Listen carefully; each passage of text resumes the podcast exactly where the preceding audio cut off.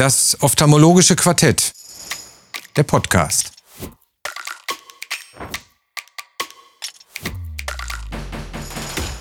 Die Videoversion finden Sie in der Mediathek auf ifox.com. Diese Folge des ophthalmologischen Quartetts wird Ihnen präsentiert mit freundlicher Unterstützung von Hoya Lens. Fortschreitender Kurzsichtigkeit bei Kindern und Jugendlichen sollte so früh wie möglich entgegengewirkt werden, um langfristig Sehproblemen vorzubeugen. Myosmart Brillengläser mit der DIMS-Technologie verlangsamen das Fortschreiten der Kurzsichtigkeit. Sicher, effektiv und nicht invasiv. Fragen Sie Ihren Augenarzt oder Augenoptiker und erfahren Sie mehr. Liebe Kolleginnen, liebe Kollegen, liebe Zuschauer, herzlich willkommen zu einer neuen Folge des ophthalmologischen Quartetts hier bei iFox. Heute zum Thema Myopie. Ich freue mich auf eine tolle Runde mit interessanten Kollegen und interessanten Präsentationen. Ich begrüße Frau Dr. Sade Moritz aus Würzburg, Frau Dr. Stefanie Schmickler aus Ahaus und Herrn Professor Hakan Kaimak aus Düsseldorf. Mein Name ist Carsten Klabe aus Düsseldorf. Und wir dürfen gleich einmal in die Sache einsteigen. Myopie, was das ist, wissen wir, glaube ich, alle. Aber warum ist es eine Herausforderung, Frau Schmickler? Ja, Myopie tritt in Europa in 46 Prozent der Bevölkerung auf und nimmt erstaunlicherweise im Laufe des Lebens ab, so dass man bei, äh, im Alter von 65 bis 69 nur noch in etwa 19 Prozent der Fälle eine Kurzsichtigkeit vorfindet. Aber Myopie ist ein ganz großes Thema und da ich ja auch refraktive Chirurgie mache, hatte es mich mal interessiert, wann ist der beste Zeitpunkt für einen refraktiven Eingriff, wann ist Myopie stabil. Wir haben dann eine eigene Datenbankrecherche gemacht, wo wir zu dem damaligen Zeitpunkt 225.000 Patienten schon drin hatten und ähm, wir haben davon dann fast 16.000 Patienten gefunden, mit, von denen wir ein 5-Jahres-Follow-up haben. Die waren im Alter von 3 bis 79 Jahren. Und ähm, ich habe die dann so in Cluster gepackt. Das werde ich gleich nochmal weiter vorstellen. Also das Fazit war, dass die Refraktion am stabilsten war im Alter von 25 bis 39 Jahren. Hiervon hatten 50 Prozent der Patienten keine Refraktionsänderung. Patienten im Alter von 20 bis 40 bis 24 Jahre behielten nur in 39 Prozent eine stabile Refraktion. 49 Prozent der Patienten erlitten davon einen Myopenshift. Und im höheren Alter, in der Altersgruppe 40 bis 69 Jahre, blieben 40 bis 45 Prozent der Patienten stabil in der Refraktion. Die anderen hatten dann eher einen Hyperopenshift. Ja, hier sieht man einmal, wie wir die Cluster unserer Patienten gebildet haben. Und wir haben das auch dann in Kurzsichtigkeitsbereiche gepackt. Eine halbe Dioptrien bis 0,9 Dioptrien, dann 1 bis 1,4 Dioptrien und 1,5 bis 1,9 hoch bis minus 6 Dioptrien.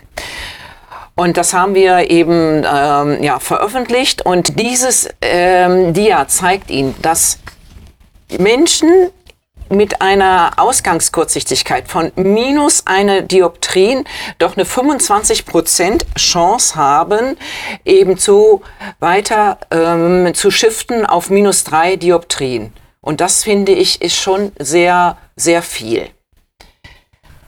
Haben wir einen Anstieg in Europa ähm, in der Kurzsichtigkeit? Äh, wir wissen eben, es hat sich im Vergleich von 2003 bis 2006 zu 2014 bis 2017 nicht angeblich nichts geändert. In 25 Prozent der Fälle haben eben Männer die Kurzsichtigkeit, in 35 Prozent die Frauen. Nimmt Kurzsichtigkeit durch Corona, durch die Zunahme der Bildschirm Tätigkeit zu. Auch dazu haben wir leider in Europa noch keine äh, soliden Daten. Wir wissen das hier aus China, dass es zu einer leichten Zunahme der Kurzsichtigkeit gekommen ist, eben durch den Lockdown.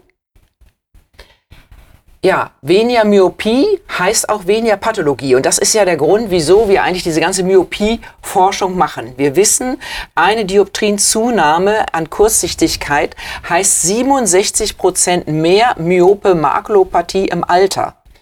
Und wenn wir die Myopie um eine Dioptrin mindern können, haben wir 40 Prozent weniger Makulopathie.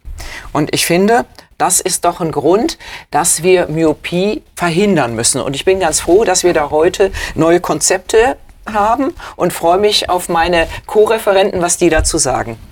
Herzlichen Dank für die, für die tolle Einführung. Erstmal für die demografischen, für diesen demografischen Überblick. Also nahezu die Hälfte der Bevölkerung leidet an einer Kurzsichtigkeit.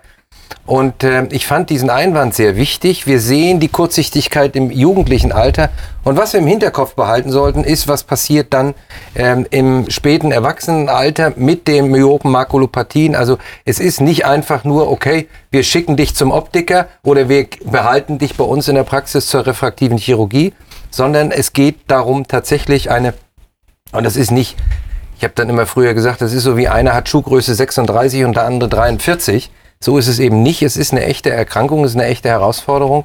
Die, äh, und ich finde das toll, dass das eben jetzt mittlerweile tatsächlich etwas ist, was in den Fokus gerückt ist, was interessant ist, was diskutiert ist und wo sich über Therapien Gedanken gemacht wird. Und ich glaube, mit Ihrem Fall kommen wir in die Therapie, Frau ja, Sager-Moritz. Absolut. Aber ich möchte vielleicht vorher noch mal sagen, es ist ja schon wirklich ähm, die Frage, auch in unserer Gesellschaft, das als ähm, generelles Problem wahrzunehmen, dass wir eine Volkskrankheit haben. Und wenn die WHO immer noch bei minus fünf die hohe Myopie beginnen lässt, muss man natürlich überlegen, ob wir auch nicht in unserem Gesundheitssystem mal die Statuten ändert und von minus 6,25, wo jetzt die Erstattung der Brille ist, anpassen würde. Wenn man sich die Daten anschaut, in der Gesamtweltbevölkerung muss man bis 2050 rechnen, dass wir 50 Prozent Myope haben. Und dann kann man davon ausgehen, dass 10 Prozent eine hohe Myopie haben. Und wenn von den 10 Prozent nur 10 Prozent eine Myope Makula-Degeneration, haben wir eine Versiebenfachung bis 2050.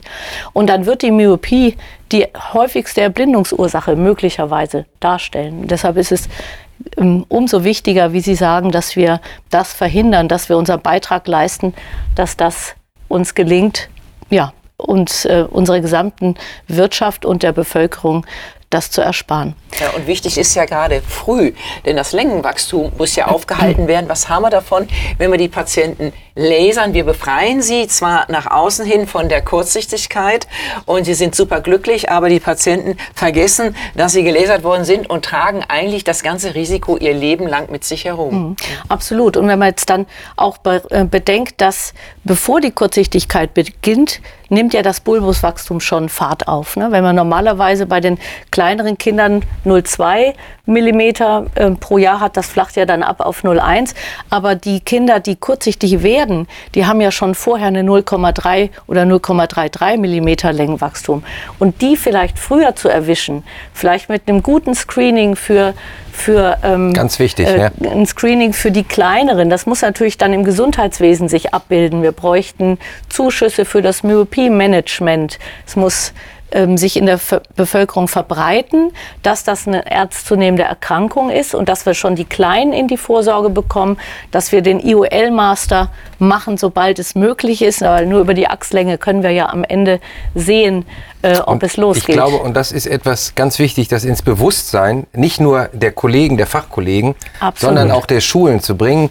Ich weiß nicht, ihr habt es versucht in, in, in ähm, Düsseldorf und man läuft ständig noch gegen. Wände, gegen Widerstände, was absolut unbegründet ist. Und ich erinnere mich an meinen Sohn, als der das erste Mal die U-Untersuchung mit der Visusprüfung hat, da war der, glaube ich, in der dritten Klasse. Mhm. Und das ist natürlich ja. viel zu spät. Absolut, viel zu spät. Und, und ähm, finde ich ein ganz, ganz mhm. wichtiger Einwand. Mhm. Frühzeitig, Frau Schmickler hat es auch schon gesagt, frühzeitig dran denken, frühzeitig therapieren und nicht nur korrigieren, sondern wirklich therapieren. Ja frühzeitig ja. erkennen. Wir hatten letzte Absolut. Woche in der Praxis einen Vierjährigen mit minus acht, Zufallsbefund nicht beim Kinderarzt im Screening durchgekommen. Da haben die Bekannten haben gesagt, weil das Kind so scheu ist, vielleicht ist irgendwas mit dem Sehen nicht in Ordnung, geh doch mal zum Augenarzt, ich kenne da jemanden. Und so darf es nicht sein, dass man die Kinder dann eben verliert über den Weg. So als Netzhautspezialist hat man es, glaube ich, noch ein bisschen einfacher mit den Makulopathien. Ich finde es eigentlich noch herausfordernder, herausfordernder den Glaukom-Spezialisten, dass der überhaupt die Papille beurteilen kann und eine Gesichtsfelduntersuchung mhm. machen kann, weil gerade bei den Hochmyopen ist ja das Risiko für ein Glaukom ja auch nochmal erhöht. Und ich glaube, in den meisten Fällen übersieht man es oder kann es eigentlich gar nicht so richtig beurteilen. Das ist tatsächlich herausfordernd. Also da sich allein auf die Maschinerie zu verlassen, dann ist man verlassen. Da, absolut richtig, ja. Aber jetzt zu Ihnen, Frau Sade-Moritz. Ja. Der Fall. Der Fall, vielen Dank. Ja, jetzt kommen wir von der Theorie und von den Zahlen äh, mal in die Praxis und schauen uns an, wie das ähm, laufen kann, wenn sich ein Jugendlicher vorstellt, den wir nicht vorher erkannt haben ähm, und wie dann so ein Fall sein kann. In dem Fall war eine Jugendliche in der Praxis 14 Jahre alt, beide Eltern myop und dann wissen wir ja, dass das Risiko schon mal über 60 Prozent liegt. 2017, da war das Mädchen neun Jahre alt, war sie zum ersten Mal bei uns. Und da hatten wir noch keine Guidelines. Die kamen 2018, die Leitlinien, mit dem Visus 0304 unkorrigiert. Und man sieht ja an der Refraktion, dass die schon deutlich einsteigt in dem Alter. Damals haben wir erst einmal dann mit der Brille begonnen. Man sieht hier nochmal die Werte der Eltern. Vom Vater ist uns das nur anamnestisch bekannt. Er ist gelasigt worden, wusste das nur noch ungefähr. Und dann war sie erstmal eigentlich ganz gut, zwei Jahre unverändert. Ähm, ich habe damals schon empfohlen, viel rauszugehen, ans Licht zu gehen. Das hatten wir schon die ersten Untersuchungen dazu. Habe äh, gesagt, die Computerzeit ein bisschen kurz halten. Ähm, wenn Sie im Auto sitzen, lange Autofahrten machen, Panoramablick, spielt mal, was ich sehe, was, was du nicht siehst. Einfach um da ein bisschen zu sensibilisieren. Und als sie dann wiederkam, zwei Jahre später, war es aber dann doch eben schlechter geworden. Zu dem Zeitpunkt haben wir dann empfohlen, mit der Low-Dose-Atropin-Therapie, so wie sie in den Leitlinien steht, mit 0,01 Prozent zu beginnen. Und das Mädchen hat gut mitgemacht und dann war das fast drei Jahre sehr stabil von der Refraktion. Die kam alle halbe Jahr, hat ihren IOL-Master bekommen. Ähm, und glaube ich, da ist auch wichtig in der Compliance, dass man bei jeder Kontrolluntersuchung immer wieder auch schaut, fragt, klappt das denn mit der Therapie? Sie dafür lobt, dass sie das machen. Auch ganz wichtig, immer positive Verstärkung geben. Und ähm, ja, einfach, dass man äh, das Gesamt, äh, Gesamtkonzept Familie und Jugendlichen in ein Boot holt. Der letzte Befund jetzt im November, immer noch relativ unverändert. Äh, wir sind zufrieden und äh, das ist eine sehr motivierte Jugendliche, wo wir das jetzt natürlich fortführen. Wir haben jetzt auch mal über die neuen Gläser noch gesprochen, dass es die Möglichkeit äh, zusätzlich gibt.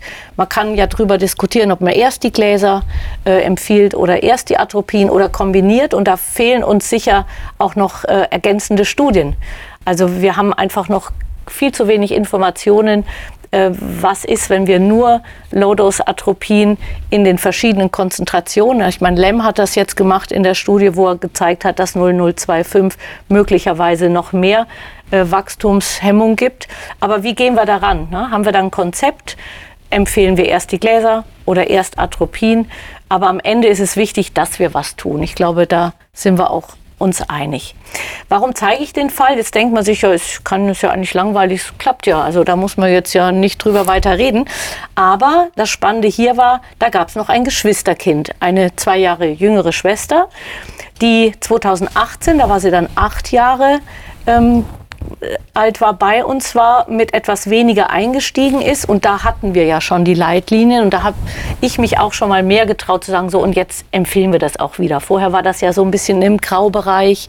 Sollen wir das empfehlen? Sollen wir es nicht empfehlen? Das ist ja sowieso offline. Das müssen wir uns ja auch noch mal klar machen. Aber wir hatten es empfohlen. Es war nicht gewünscht. Und vor allen Dingen das Kind hat abgelehnt. Während die Schwester ja hoch motiviert war, äh, war das bei der jüngeren Schwester offensichtlich nicht der Fall. Und dann sieht man natürlich prompt, nach einem halben Jahr war schlechter. Und dann haben die Eltern Druck gemacht und haben gesagt, so, und das ist mir jetzt egal. Du nimmst die Tropfen, deine Schwester nimmt die auch und dann kommen wir schon irgendwie durch.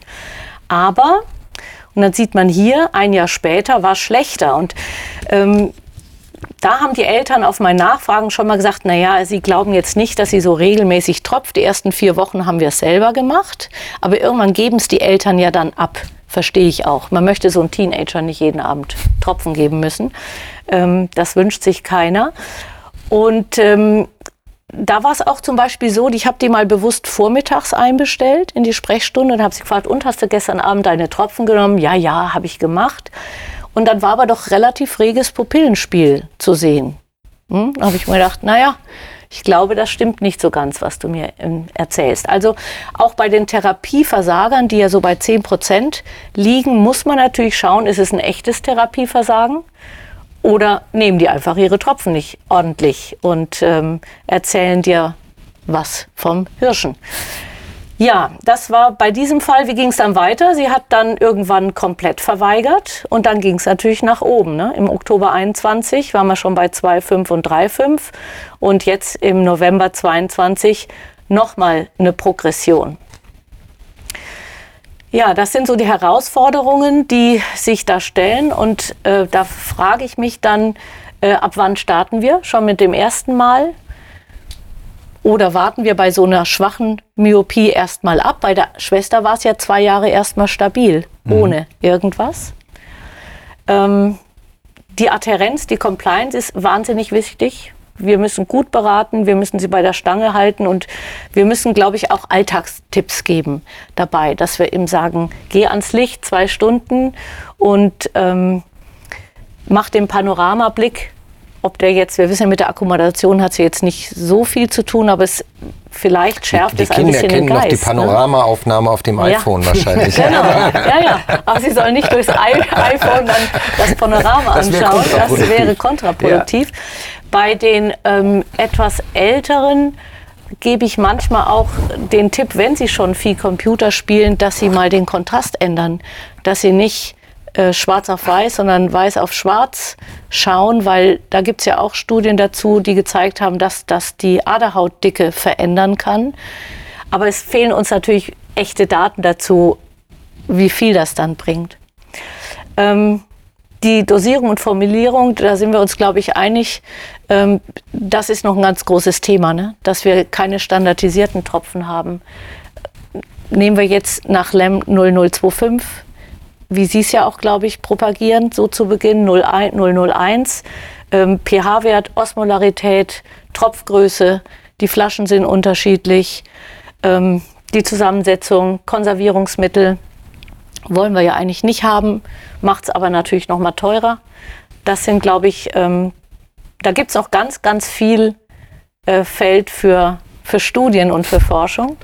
Da würde ich gerne eben äh, gerne. auf die Studie hinweisen, die von Professor Lagres aus ja. eben Freiburg derzeit deutschlandweit läuft an vielen Zentren und wo sich viele eben Augenärzte melden können, die interessierte Patienten haben. Man wird sicherlich eben in der Nähe ähm, ein Zentrum haben. Wir sind zum Beispiel auch mit in dieser Studie involviert. Es fehlen eigentlich noch Patienten, um nachher außer eine Aussage treffen zu können, welche Dosierung ist die bessere, weil die Patienten drei Jahre kontrolliert werden, davon aber nur zwei Jahre zwei Jahre getropft werden und das in unterschiedlicher Dosierung in den zwei Armen. Ähm, vielleicht haben wir die Möglichkeit, dass wir da am Ende auch nochmal die Folie zu dieser Studie einblenden. Ja, sehr wichtig. Kann ich auch nur motivieren, sich zu melden bei Professor Lagres, der eben noch äh, Aufnahme sucht, sozusagen. Aber ein sehr interessanter Fall, der auf einmal zeigt, die Adherenz ist eine große Herausforderung, auch bei sehr motivierten Eltern. Wir haben ja hier eigentlich, die, die Konstellation war ja äh, ideal. Das Elternhaus war vorbereitet, wusste um die Problematik. Die eine, die große Schwester macht's perfekt, die kleine Schwester, äh, ich will es jetzt nicht als schwarzes Schaf bezeichnen, aber das, das ist halt so. Mit, mit äh, acht oder neun Jahren hätte ich auch nicht gerne Augentropfen genommen, zumal sie ja auch den unmittelbaren Effekt nicht merken. Ne, die, die Kurzsichtigkeit, die bestehende Kurzsichtigkeit verschwindet nicht. Ich finde ganz wichtig, dass sie das so gut aufgearbeitet hat. Ich glaube, dieser Fall demonstriert das extrem gut. Das andere, die Dosierung des Atropins, ja. Frau Schmickler hat es angesprochen, da laufen die Studien, damit wir da weiterkommen und wissen tatsächlich, das ist die Empfehlung, das funktioniert am besten. Und dann haben wir, ja wir noch haben die, die Gläser, ne? Awareness ne? für die Behandlung der Myopie, genau. aber wir haben noch nicht die perfekte Therapie. Nein. Es gibt verschiedene Ansätze. Und äh, die gilt es, die gilt es zu diskutieren. Aber Ihr Fall zeigt tatsächlich, finde ich perfekt, die einfach die Gemengelage, in der wir uns befinden. An sich sehr junge Patienten mit einem ge sehr geringen Leidensdruck, will ich mal äh, behaupten. Ne, die müssen noch nicht zur Führerscheinprüfung mit acht Jahren und den Sehtest für den Führerschein machen, das Umfeld bei einer äh, Kurzsichtigkeit von, von 0,5, 0,75 ist mhm. eigentlich gut wahrnehmbar. Mhm. In der Schule kann es dann Schwierigkeiten machen, wenn sie weit hinten sitzen. Aber dann werden die Kinder einfach mal nach vorne gesetzt. Aber das ist der Zeitpunkt, an dem man beginnen muss mit der mhm. Therapie. Ich finde, das ist jetzt sehr, sehr deutlich rausgekommen. Frühzeitig, bevor mhm. irgendwelche Symptome sind. Das ist ja das, was wir bei vielen anderen Erkrankungen auch sehen. Wenn wir zu spät einsteigen, sind die Ergebnisse schlecht. Und, und dann die ganz, und dann die Motivation. Das ist toll rausgekommen, wie Sie sozusagen die Patienten, die Eltern motivieren, am Ball zu bleiben, das Sinn macht und den auch ja, nicht praktische Lebenstipps, aber wie, wie, wie managst du das am Absolut. besten? Das ist, Absolut, das denke ja. ich, sehr, sehr, sehr schön rausgekommen. Toller Fall. Vielen Finde Dank. ich prima. Eine Ergänzung vielleicht noch. Jetzt haben wir ja auch noch die Gläser. Vielleicht sollten wir da auch noch mal ganz kurz ähm, das ansprechen. Wir haben jetzt neben der Atropientherapie ja auch noch die Möglichkeit Da mit, leiten wir mit einfach mal forsch weiter. Gläsern. Und das ist, glaube ich, auch ein ganz wichtiger Punkt, dass wir das mit reinnehmen in die Empfehlungen. Ja. Dann noch in Ergänzung dazu, bei uns läuft ja auch die Studie zusammen mit der Uni Homburg. Und das ist die Dosisfindungsstudie für die Zulassungsstudie, sodass wir verschiedene Dosierungen testen, um dann die beste Dosierung für die Kinder herauszufinden, damit dann dieses Medikament zugelassen wird. Das heißt, es läuft parallel zu ihrer Studie, die Professor Lacretz durchführt. Nun zu unseren Therapiemöglichkeiten. Ich möchte so einen kleinen Überblick geben, was wir eigentlich haben. Und wir haben das Pharmakologische, das Atropin, wo wir eigentlich gar nicht so richtig wissen, wie es wirkt, aber es wirkt halt. Und dann ist es auch gut. Und jetzt die optischen Möglichkeiten. Und hier haben wir die Brillengläser und auch die Kontaktlinsen. Und ich möchte gerne so ein bisschen auf die Brillengläser eingehen. Wir wissen, dass wir bei den Kurzsichtigen die Korrektur haben mit den Kontaktlinsen oder mit den Brillengläsern und wir haben eine scharfe Abbildung auf der Makula. Und das ist eigentlich das, was wir gern haben möchten. Und wir sollen auch eine Vollkorrektur durchführen. Also nicht mehr Unterkorrektur, wie das früher gemacht worden ist, sondern eine Vollkorrektur. Was wir dabei aber nicht wissen und was aber eine ganz große Rolle spielt, sind die Lichtstrahlen, die in dieser peripheren Netzhaut, das heißt so bei 20 Grad, da landen die Lichtstrahlen hinter der Netzhaut. Das nennt man dann Hyperobendefokus. Und das ist wohl ein Wachstumsanreiz. Das heißt, die die spielt gar keine so große Rolle, eher dieser periphere Defokus. Und das ist ein Wachstumsreiz. Und bei diesen normalen Brillengläsern, die jedes Kind kriegt, da fällt das Bild genau dahinter. Einfach auch durch die Konfiguration der myopen Augen. Und da ist natürlich jetzt die logische Konsequenz, gut, lass uns doch Brillengläser bauen, die das Licht so ein bisschen vor die Netzhaut dann schieben. Und das ist dann auch hier beispielsweise mit diesen Myosmart Brillengläsern dann erfolgt. Das sind eine normale Brille mit einer zentralen Vollkorrektur mit 9 mm und dann sind diese ganz kleinen Linsen drauf, die eine Nahaddition von plus 3,5 Dioptrien haben und die das Licht vor die Netzhaut in der Peripherie bringen. Und das Charmante ist, und da kommen wir wieder dazu, was die Therapie Adherenz angeht und auch die Compliance, man sieht es den Brillengläsern nicht an, so dass da eigentlich auch keine Scheu davor gegeben sein muss, dass man diese Brillengläser trägt oder dass man dann ausgelacht wird. Die Brillengläser oder die Rahmen sehen ja mittlerweile viel besser aus als zu meiner Zeit damals. Das war dann schon ein Selektionsnachteil, fand ich.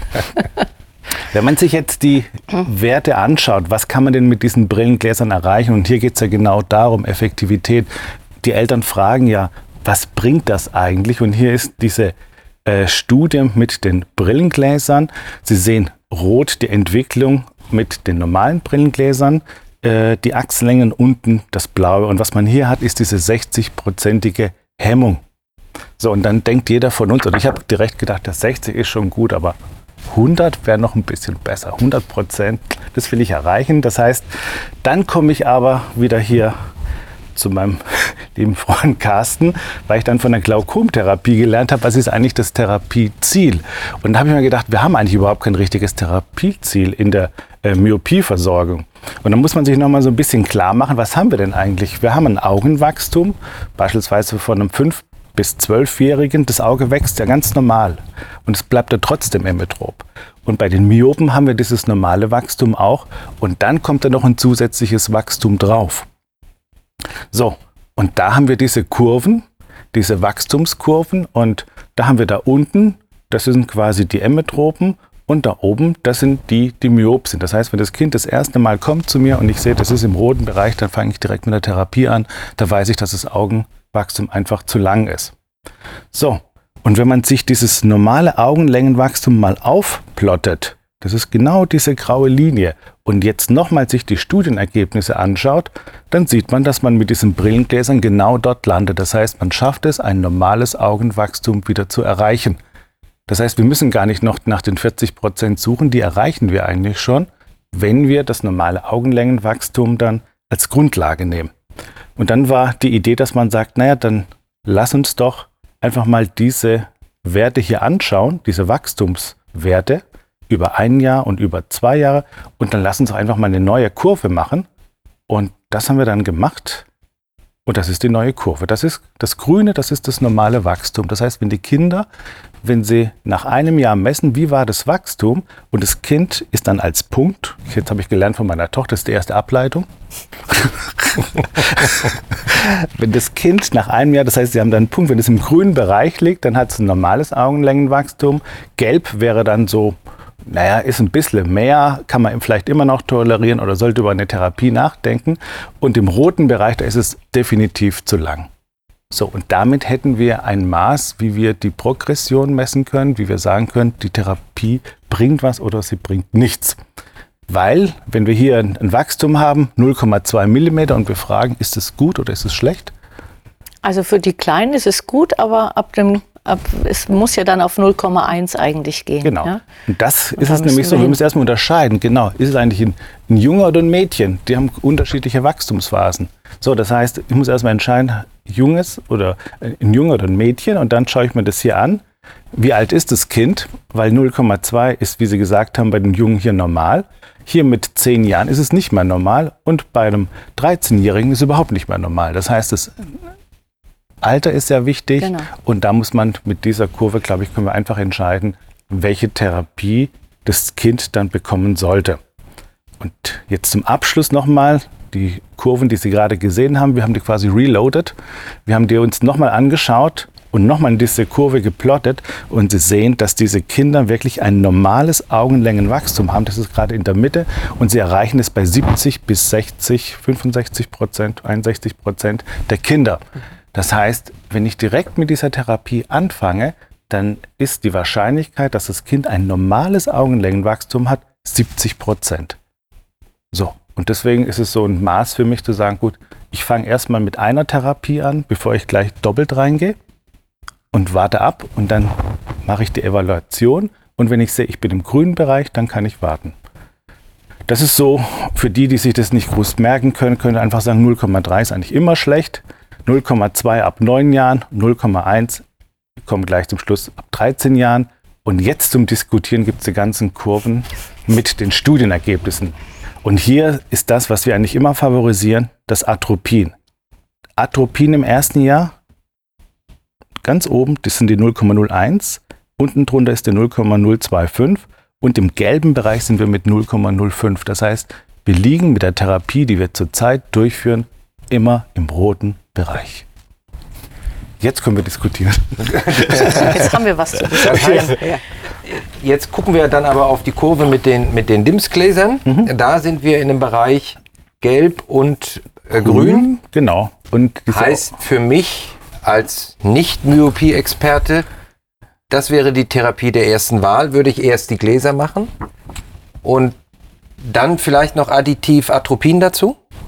so ist, glaube ich, der Stand der Wissenschaft, Forschung oder so wie ich das zurzeit sehe.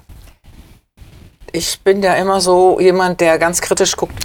Mich hätte auch gewundert, wenn Sie jetzt nichts gesagt hätten, wenn ich ganz Wo, ehrlich bin. Wie viel, auf wie viele ähm, Patienten gucken Sie da? Was ist N? Das fehlt mir in der Datei, in der Grafik. Ja, also ich brauche schon eine ganz große. Das sind die ähm, Menge. Zulassungsstudien von dem Atropin, das ist von der LAMP Study. So. Und das mhm. waren 140 also Kinder. Mhm. Und also das sind quasi von allen Studien, ja. die publiziert ah, worden sind. Das okay. heißt nicht die eigenen, das hätte ich vielleicht ich sagen dachte, sollen. Das die eigenen. Nein, nein, das ist einfach mhm. von der Literatur mal zusammengefasst, weil man nicht kein so richtiges Gefühl dafür hat.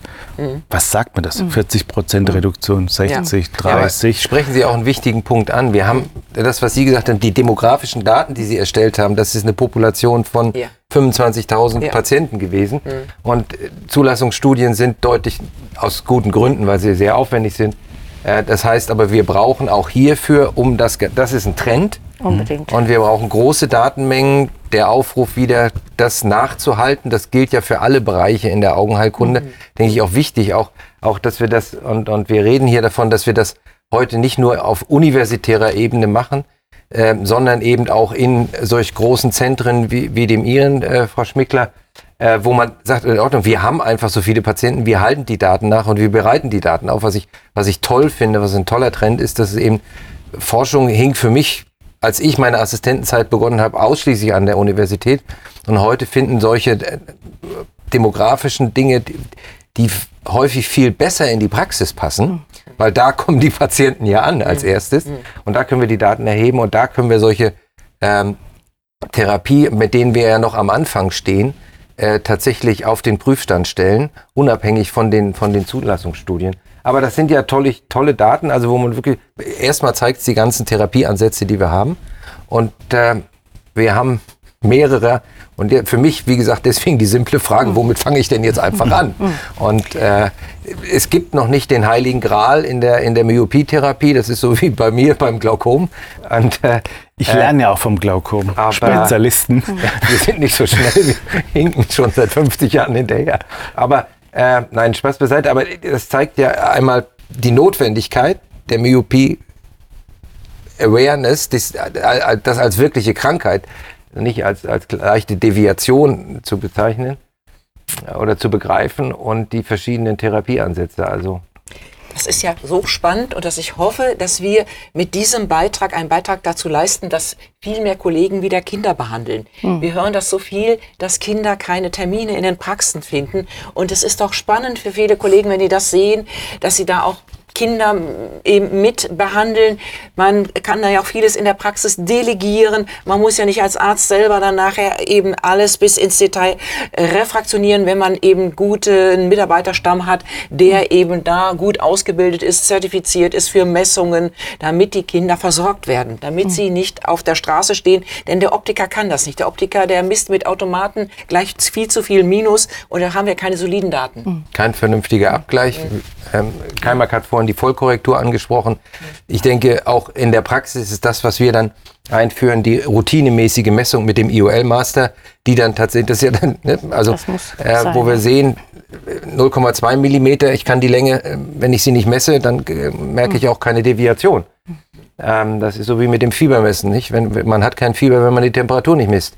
House of God. House of God. Aber, Aber das es ist gibt ja, einige einfache Dinge, die ändern sich nie. Aber die, und das finde ich auch wichtig, ja, wie, wie holen wir die Kinder wieder in die Praxis, weil wir haben die Kompetenz, wir haben die, die Möglichkeiten, ähm, eben diese äh, Herausforderung, Myopie im Kindesalter, ähm, zu diagnostizieren, ansprechend und, und entsprechend adäquat zu therapieren.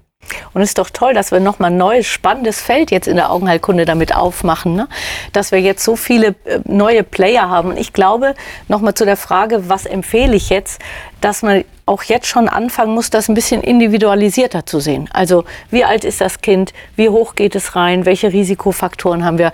Und da muss man natürlich am Ende auch noch drüber sprechen, ist das eine Familie, die sich ein Myosmart leisten kann. Also wenn da jetzt eine Familie mit drei Kindern ist, ne, wo sind die Preise? Jetzt haben wir zum Glück ja auch noch mehr Anbieter. Es wird sich der Markt ändern. Man braucht vergleichende Studien. Es ist toll, dass es das gibt. Und MyoSmart ist sicher da ganz, ganz weit vorne in der Entwicklung. Ähm, auch, dass sie die Verkehrstauglichkeit zugelassen haben als einzige, dass sie da ähm, Forschung machen. Ich bin aber sehr gespannt, was die Zukunft uns da auch noch bringt. Und bis wir mal rauskriegen, was ist denn dieser periphere Reiz in der Netzhaut? Was ist das tatsächlich, was da äh, das Ganze ähm, auslöst? Das ist super spannend Es ist und es ist ein tolles neues Feld, was sich da wieder eröffnet hat Wir, für wir uns. hatten vorhin die kurze Frage, wieso haben Sie sich für Augenheilkunde entschieden? Ich glaube, eine Antwort ist, weil es extrem spannend Ja, ist und es total. immer wieder neue Themen gibt. Ja. Und, und das, das finde ich, das macht so viel Spaß. Immer wieder neue Herausforderungen und vergessene Felder. Kinder äh, äh, haben tatsächlich ähm, kommen wieder in die Praxis und wir, ne, wir sind in der Lage, auch die Myopie, bei der wir zugeschaut haben, ja, das ist halt so. Ne, gegen die Gene kannst nichts machen, sagte mein alter Chef immer. Und äh, nein, wir können etwas dagegen tun, das finde ich doch. Wir immer mehr ähm, äh, und auch in, im, im jungen Lebensalter können wir schon therapieren, anständig therapieren. Ich finde das toll, das ist spannend, das Hm, das macht ist toll. Spaß und äh, deswegen finde ich das nach wie vor ein Fach, was extrem viel Spaß macht, bei allen Dingen. Zum Ende vielleicht von mir ein kleiner Beitrag äh, abseits von Atropientherapie, abseits von ähm, den Myosmart-Gläsern, äh, dass wir nicht nur die Bulbuslänge messen, sondern äh, das, was wir in der äh, Praxis mittlerweile auch routinemäßig machen, ist eben ein OCT bei diesen Patienten, bei den auch den jungen Patienten, auch Myopenpatienten und hier der Fall einer äh, jungen Patientin, elf Jahre, mit zu dem Zeitpunkt schon äh, deutlichen Myopie und dem Vor einer, einer diskreten Sehverschlechterung. Das sind hier die, die Fundusfotos. Wir sehen dann hier die Autofluoreszenzaufnahme. So, und hier sehen wir ähm, das OCT und wichtig, deswegen haben wir den Pfeil damit drauf gemacht. Ähm, wir machen äh, bei, bei den Myopenpatienten routinemäßig ein horizontales und ein vertikales OCT. Wir sehen hier auf dem linken Auge eben die, die subretinale Flüssigkeit, die Verdachtsdiagnose und ähm, deswegen wurde die Patientin zu uns geschickt, wäre, war eine ähm, seröse Chorioretinopathie.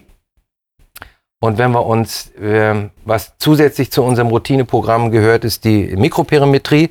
Und hier sieht man tatsächlich schon auch eine leichte Abweichung in der Mikroperimetrie am linken Auge. Also auch wenn wir davon ausgehen, dass diese seröse Flüssigkeit in der Regel keinen wesentlichen Einfluss hat auf die Sehschärfe, ähm, aber wir kennen das von der Chorioretinopathie, dieses leichte, leichte Verschwommensehen und das kann man sehr, sehr gut, unabhängig von dem reinen Visuswert. Der ist in der Regel auch 1,0, 0,9, 1,0, aber durchaus in der Mikroperimetrie sehr, sehr gut nachweisen. Und äh, wenn man dann die weiteren OCTs sich anschaut, und das ist der vertikale Scan, dann sieht man schon an der Konfiguration des Scans, und das trifft dann auf beide Augen zu. Und wir haben eben mit dem Unterschied am rechten Auge noch keine Flüssigkeit, aber eben beidseits eine, eine Dome-Shape-Makulopathie. Das ist dann der Befund sechs Monate später. Da sieht man das Ergebnis eben auch auf dem, auf dem anderen Auge. Und deswegen, ähm, vorhin ist es schon sehr gut zum Ausdruck gekommen, die erweiterte Diagnostik, die wir außerhalb der Brille für diese Patienten anbieten. Letztendlich bei der Domschäb-Makulopathie gibt es kein anerkanntes Therapieprinzip. Ähm, und ähm, die Aufgabe des Augenarztes ist hier zunächst mal aufgrund des statistisch höheren Risikos für eine myope CNV die Überwachung. Auch da haben wir heute diagnostische Tools, die uns keiner nimmt und äh, für die wir prädestiniert sind als Augenärzte. Äh, das ist bei der jungen Patientin hier äh, zum jetzigen Zeitpunkt, können wir das sicher ausschließen, dass da eine CNV äh, ähm, vorliegt, aber eben in diesem Falle zunächst mal die Überwachung ohne zusätzliche Therapie. Heißt also, das eine ist die Myopie als Messwert, die ausgeglichen gehört. Das zweite Blick ist der Blick und der sehr genaue Blick auf die, auf die Netzhaut, auch in diesem jungen Alter. Und man hat es an einem Fundusfoto am Anfang gesehen, da sehen Sie faktisch nichts. Ja, der Autofluoreszenz schon der erste Hinweis, OCT, dann wirklich als, äh, als äh, Nachweis.